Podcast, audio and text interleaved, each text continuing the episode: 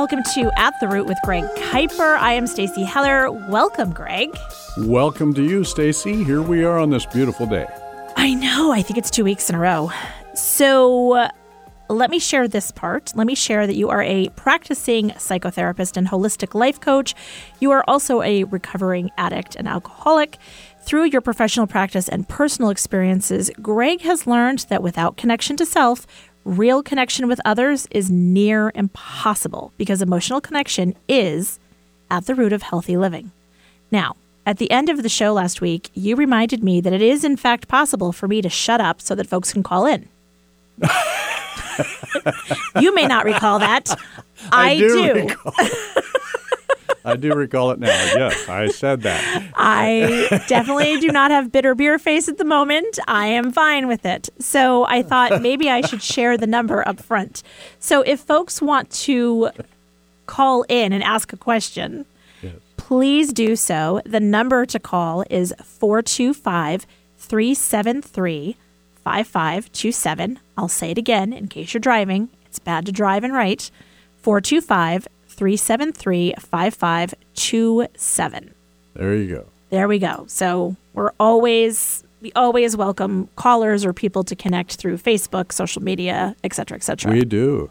In the meantime, back to Not that I don't like talking to you. Well, you know, I represent everybody. oh, there we go. or the Lollipop Guild. Um, so, takeaways from last week. Yeah. So, we talked a lot about the importance of encouraging autonomy in kids. We did. we talked yes. about what that may look like. It could be politically, socially, intellectually, culturally, even Mm-hmm. fashion wise.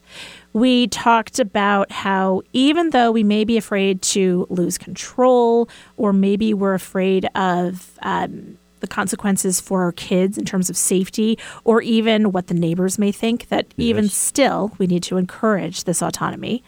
Uh, we talked about how we need to be aware of what we model for our kids, that if it's more important for us to maintain the status quo, that is sending a message right there. And lastly, we started to talk about, and we wanted to get into this the idea that, you know, comparing a younger sibling or one kid with another. And you talked about how that can create uh, relational trauma. And Yes. um, that it can result in ruptured attachment. And that clearly was going to be a whole big topic. So Yes. here we are. I love that term, rupt- ruptured attachment. It's so clinical or something. Well- but, you know, it's But it, it's, I, it definitely feels like, you know, um, I can envision it because of the words. Like ruptured, it's like it kind of imploded, right? Right. And so that attachment that you may have imploded right. with little warning. So Right. I'm gonna I'm gonna translate that for the layman. yeah, imploded or, or was never existent, right? You know, that, that could be part of it too.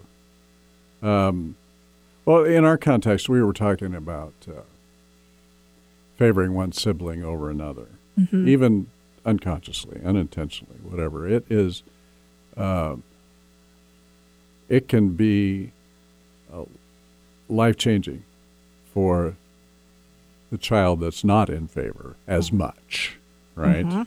And no matter how often we say, "Oh, I love you just as much as everybody else," and whatever, and you do, but your actions and your behaviors, your your uh, comments, um, all of those things can really uh, set the child in a different direction, right?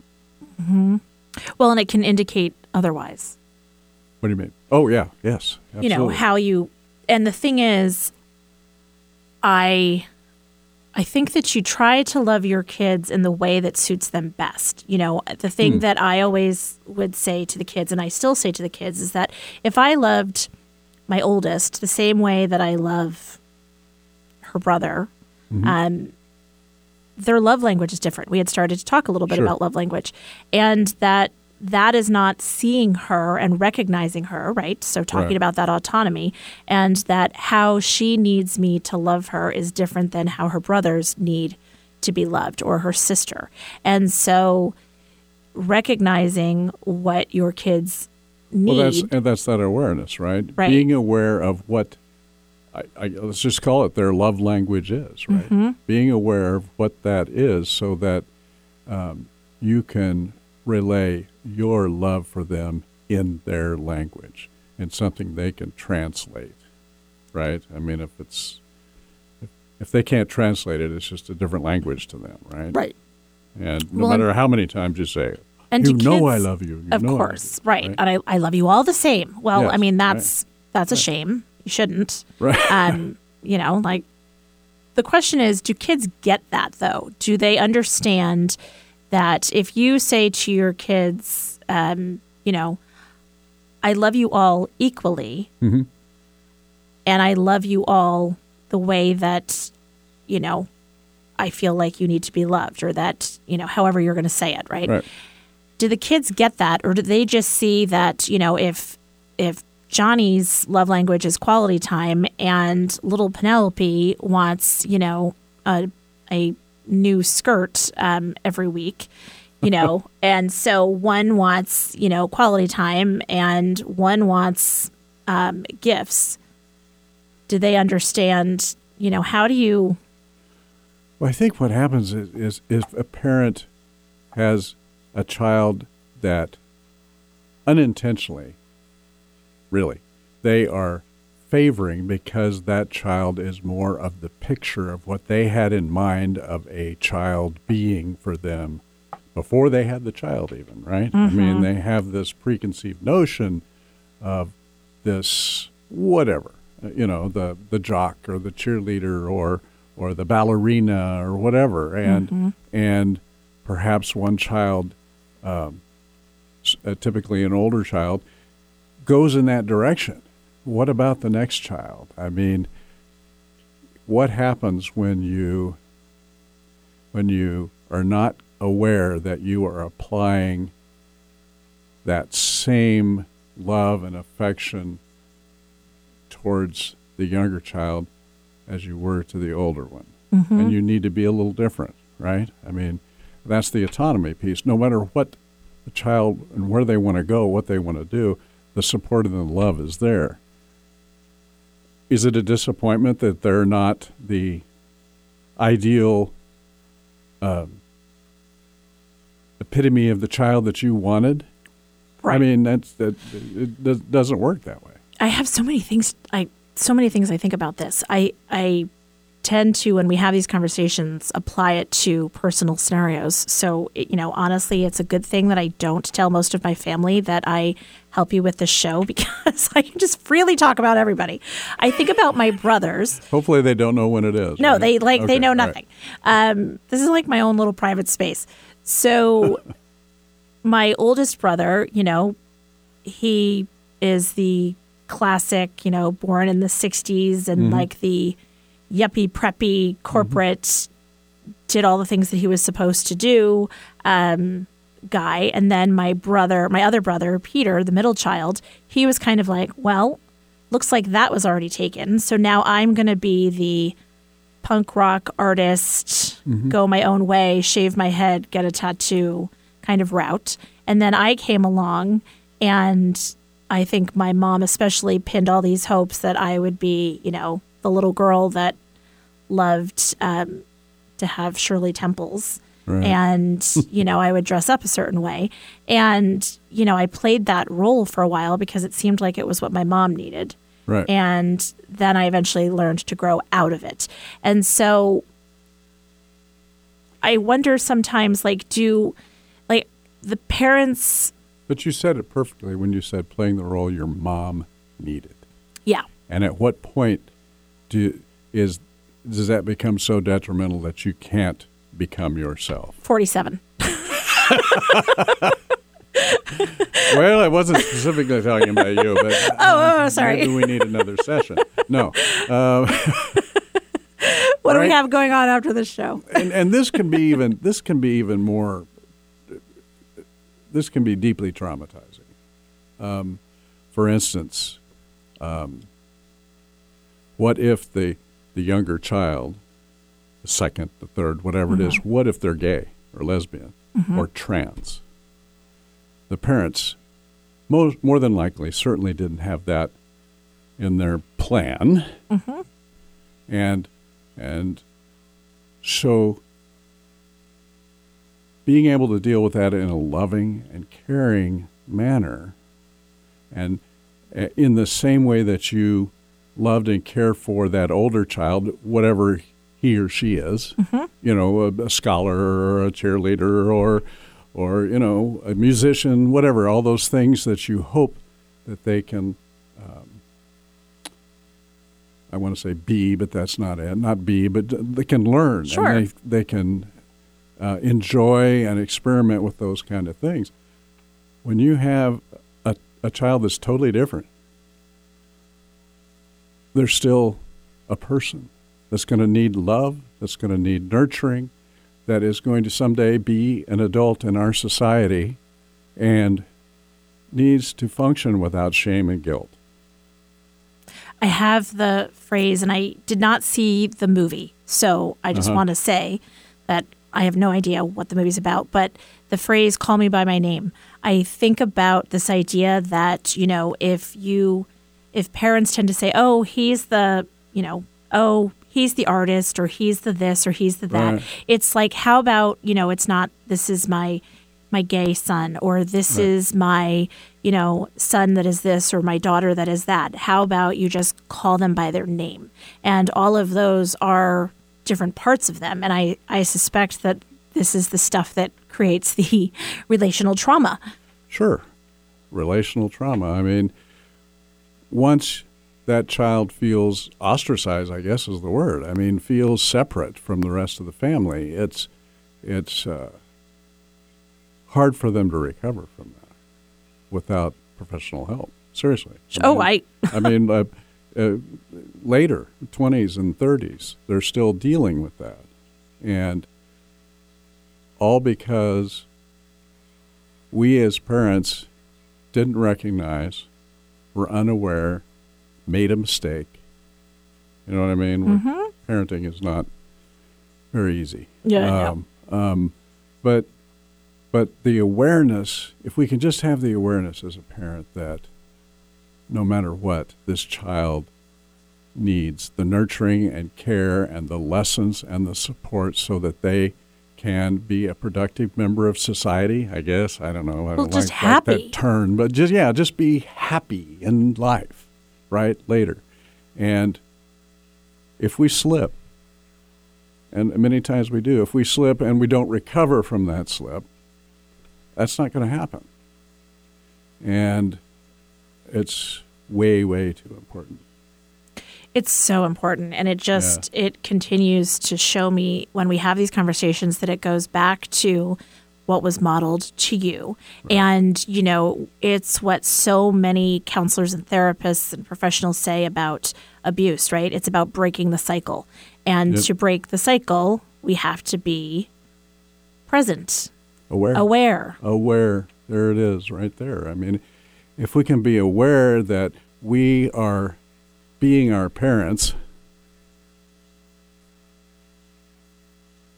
in a negative way, the negative things they did, right? Right, right. If we can aware that we're being those our parents and and be conscious of it and want to change it in the moment, right? Mm-hmm. And admit our mistakes, repair the damage as soon as we can. That is modeling right there to the child the way that life needs to work later. right? Absolutely. Forgiveness, repair, uh, uh, knowing that we all make mistakes, but we can fix them. Uh, that that kind of thing is invaluable to our children, and if we are because of any kind of a it's a word I want to use any kind of a prejudice Mm-hmm. Any kind of a prejudice whether it's just this has never been done in our family or whatever if we have any kind of a prejudice like that against the autonomy and what they are becoming then we've lost them Oh, very much you know. so. and very much so. and the farther it goes the worse it gets how can i talk to a child Excuse me. Well, it's How can I talk to a child that's that's that comes in there and their parent has never supported them, and they say, "I hate my mother with a passion." Where do I start? You know what I mean? I, I, I know where to start, but I'm, that was a rhetorical question. I, but yeah. you know, because I'm like, I don't know. I don't know where to start, I Greg. know, I know where to start. I'm a therapist, for God's sake.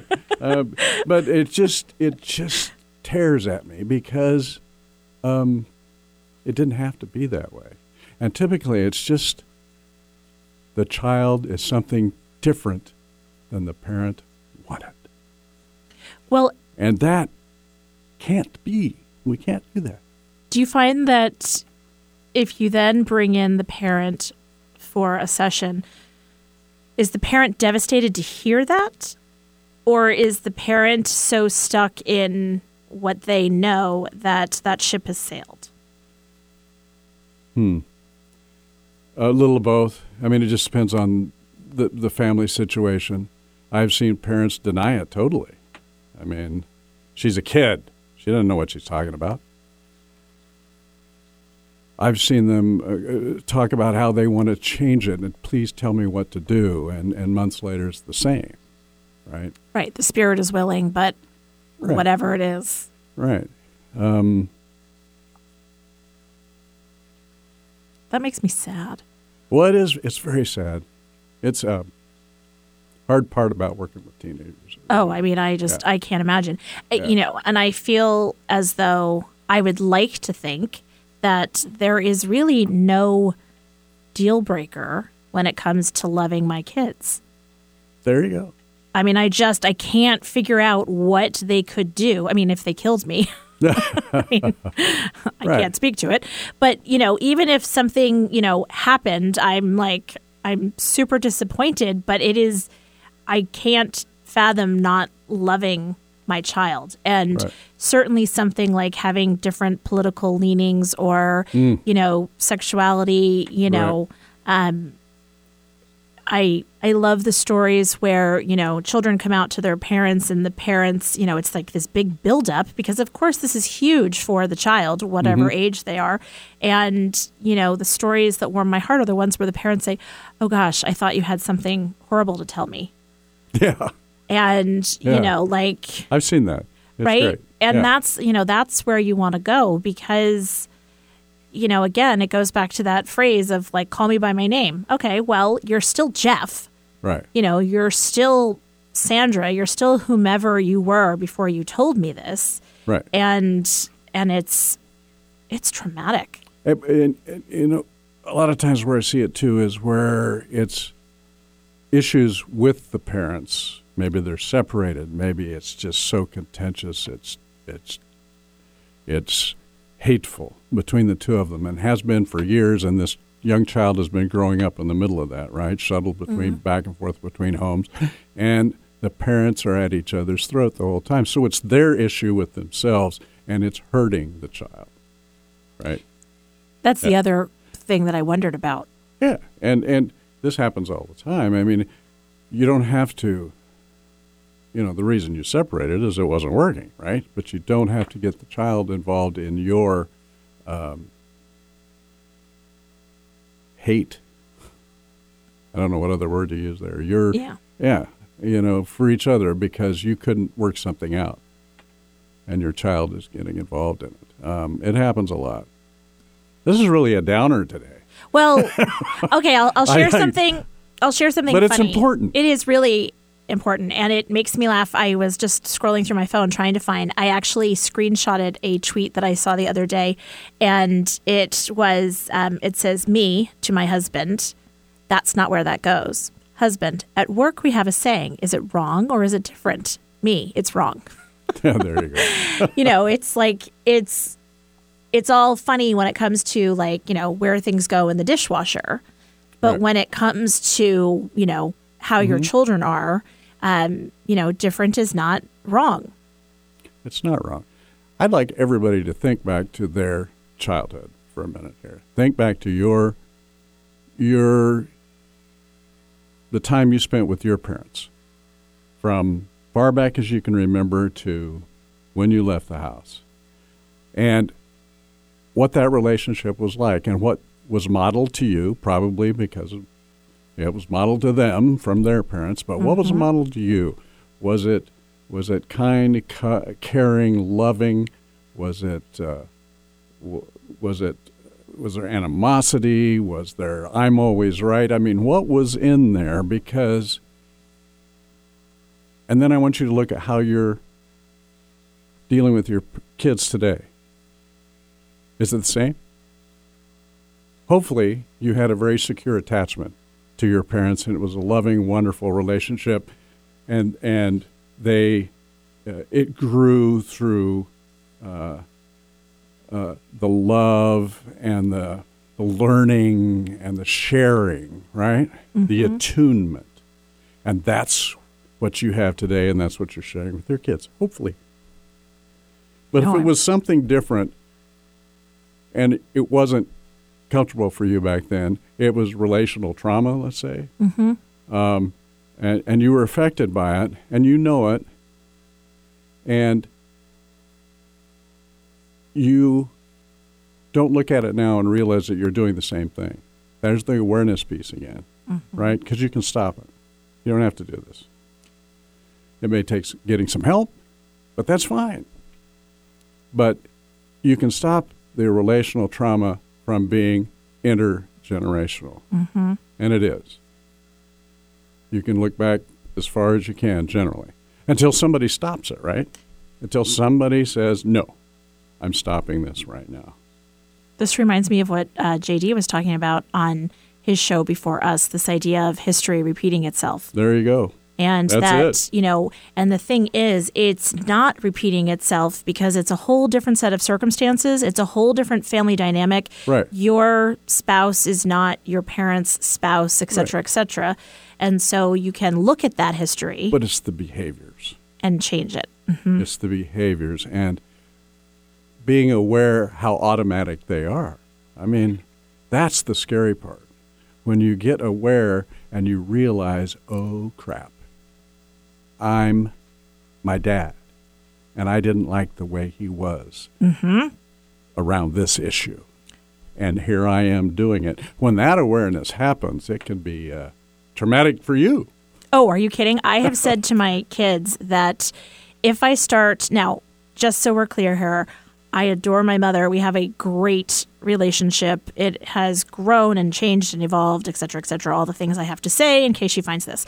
Um, that said, I have said to my children, I have given them all permission that if I become too Mimi like, to please in a space of kindness, like read the room, read, you know, whatever, but to let me know that, that there are some things that Sure. as you get older, you find that you're doing and the priorities that you have, you may regress in a weird way.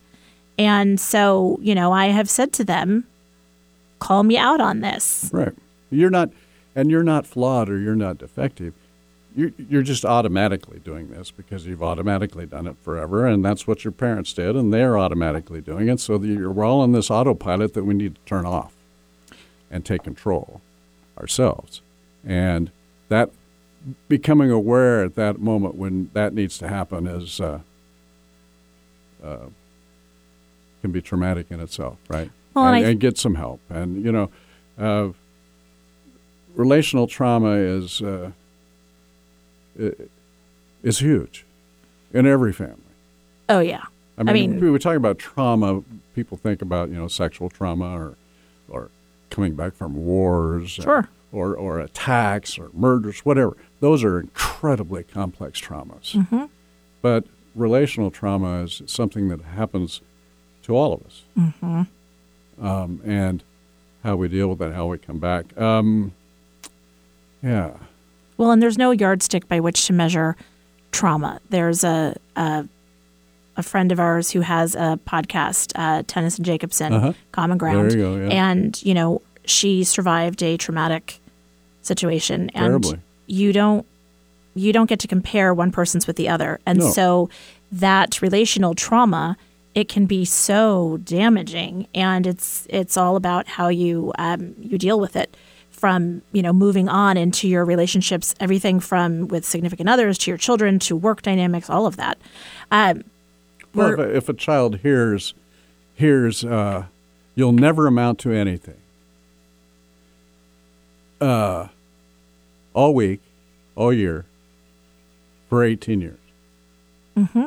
Now you tell me, that's that's incredible trauma, oh, and and it, was just a sentence, you know, but it's and, and then the actions behind it. Um, that's relational trauma. That's emotional trauma. right. You know, Well, And- it's said that the universe doesn't um, doesn't hear negative. However, people do.